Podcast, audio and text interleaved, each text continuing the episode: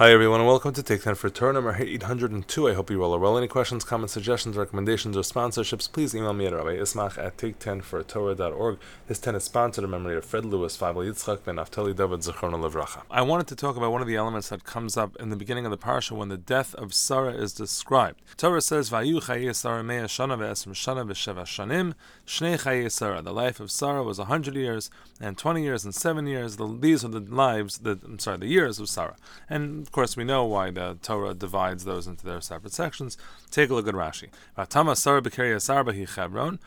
Sarah dies in Kiryas Arba, which is Chevron, but Eretz Canaan, in the land of Canaan. Vayovav Abram and Abraham comes to uh, eulogize and to mourn, to cry for her. Vayakam Avraham mi'alpnei meso, and Abraham rises. He rose from beside his dead uh, Sarah. Vayidabra pnei ches lemar, and he speaks to the children of Ches, saying as follows: Gervis Hoshevanochi Machem, Tunun Li Achuzas Kevri Machem, Ve'ekbra Mesim El I'm a resident alien amongst you. Sell me a burial site. He wants to buy a burial site. This is going to be the Maras Machpelah in Hebron, as we know, where the Avos and the Amos is subsequently buried. Vayanav Neches Avram Limarlo, and they respond Shemenu Adoni Nesiya Lekim and the pasuk goes on to say, "Don't worry, take it. We don't, we're not going to charge you. Take it." So first he rises before them and he says, "I want to buy it," and then they respond. And then once again, in Pasuk Zion, it says, Vayakam Avraham He stands up again.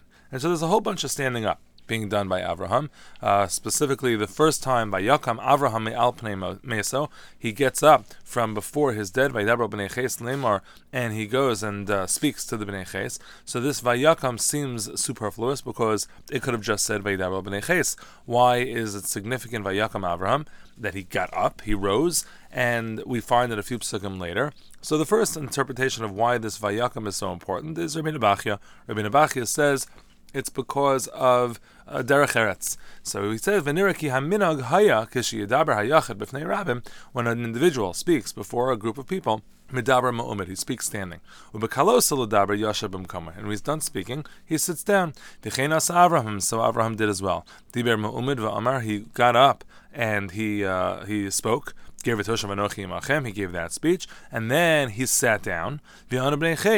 And then they responded, and now it was time for him to talk to the group. So he arose again. Okay, so that is the uh, that's the idea of Rabbi Bachya. That simply uh, the reason Vayakam is used is because he was literally Vayakam. He was sitting and standing and sitting and standing, and that's how a person is supposed to comport themselves when it comes to a large group. But this phrase Vayakam al Mesa was understood with much more significance in the Medrash and in the Gemara. The Gemara in the beginning of the third parak of Brachos talks about an unfortunate circumstance, Mishemesa Mutal Lefanav. If somebody unfortunately suffers a loss and the corpse is right before them, that they are uh, exempt of different types of mitzvos asay, positive obligations. They don't have to be involved in positive obligations. Okay, so then the Gemara brings another source that says, oh, but what if it's in a different room? Then you're also exempt. Uh, so it seems like a contradiction. It doesn't have to be right before you. So the Gemara says, no, we learn from Abraham that Kevin Shemutal Alav Mikovro Kimutal Lefanav Dami that literally when we say Meso Mutal Lefanav, the corpse is right before you, we don't really mean that it's literally right before you. We mean as long as you're in a situation where you still have it on your head to have the person buried. It's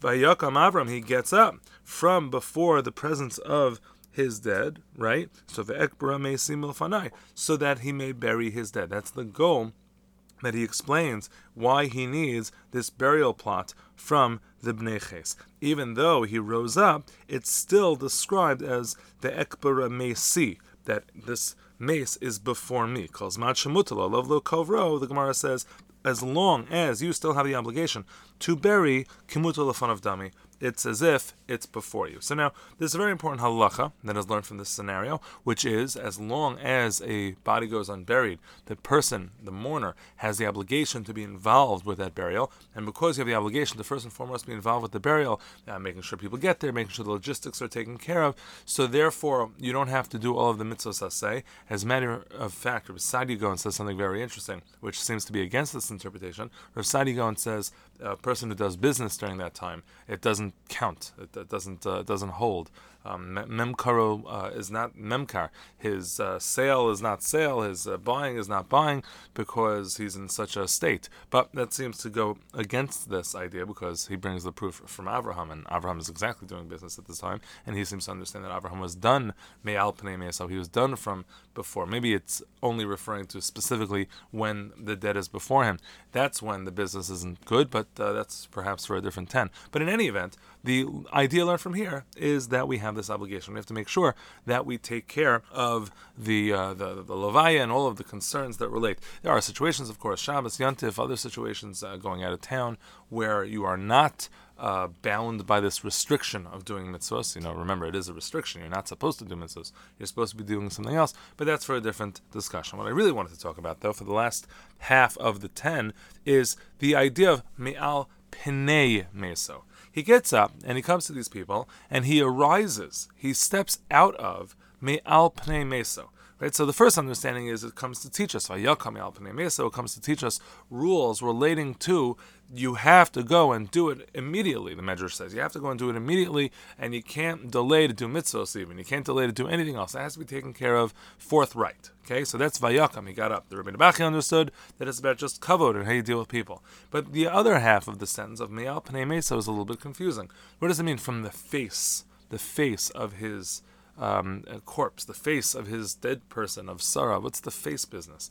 So it's interesting. We have this idea of face come up in the Mishnah and Avos. Perak Aleph Mishnah Tesvav, it says, Shammai Omer, Asay Terescha Keva, Emor Ma'at Va'asay Harbe, make your Torah into the mainstay of your life. Say a little bit, and, uh, or at least if not the mainstay of your life, something that you um, do every day, at least, of course, for 10 minutes.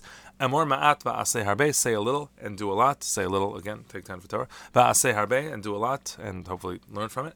Va'havi makabalas kaladim b'sever panim yafos. And the last very famous line he says, you should accept everybody with a sever panim yafos. Put on a good face. Good on a, put on a good face. What does that mean? So maybe that's what we're talking about over here. Avraham walks away, he's in a terrible state, and he's me'al pnei meso, his face now looks different. Now, the only reason I say this is because the Meiri says something really fascinating. The Meiri on those words says, what is sever panim yafos? Sever comes from the Aramaic word um, uh, savar, like meaning to to think, to think, to have somebody else think that you are panim yafos. It doesn't mean that you're necessarily in a good mood, but it's to put your best, not foot forward, but to put your best face forward. He says. Let's say you're in a situation where this person is not your favorite person. Uh, you don't um, like what he does. The thing he thinks is just strange to you. Gam lopanim. Even then, you need to present a good face towards the person. Right? He says um, that's the pshat in this mishnah. That even if he quotes uh, Avos to Reb Nason. He says, Malamid, if you have a person that Sha'adam Nasan Kol Matanos Tova Shaba'olam, let's say somebody gives you everything, Upanam Kavushim Ba'aretz, but they give you like a sour face. Malal of Kilo Nasan Lo Klum. You can give the person everything, but if it doesn't come with a smile, if it doesn't come with a little bit of good cheer, it is a problem. That's the savor panim yafos. And even, he continues, makabalas chaver b'sever panim yafos, if you do this, afilu lo nasan lo klim, even if you haven't given him anything, mala alav akasav kilo nasan kol matana olam, it's as if you have given the person all of the gifts in the world. So the Meiri seems to be saying, and this is how I would inter- interpret this situation, Avraham gets up me'al penei meso from before the face of his dead. He means I don't have my sour face on. I know I'm suffered a tragedy. I know things are difficult, and that doesn't mean that you aren't allowed to mourn. It doesn't mean you aren't allowed to show grief. But he was going the extra mile, it seems. Instead of getting his um, mood on everybody else, he made sure by Yakam Me'al Pnei so he rose beyond it. There's a famous story with Rabbi Sol Salanter that there was a guy in the yeshiva running around during Elul and uh, everyone could see on his face that it was Elul, and he was so serious. And uh, Rabbi Sol Salanter said to him, "Listen, buddy, your face is a rishus harabim. It's a public domain. Everybody gets to see your face. Everybody reacts um, to the mutuality of the relationship of the people that they see whenever they see them. You have no right on your Rishus Harabim, your public domain, which is your face and your expression, to make everybody else in a bad mood. So perhaps it's a little bit more of a midrashic interpretation, but those are the ideas behind Vayakam. Either it's good manners, or Vayakam teaches us an important lin, din, a halacha relating to the laws of Aninos, or perhaps one can say Vayakam, he got up, he rose, he changed his mood, he was going out to see different people, and Vayakam me al pene meso, he changed his face so they would be perhaps not as affected by the terrible mood that he was in. Have a good Shabbos.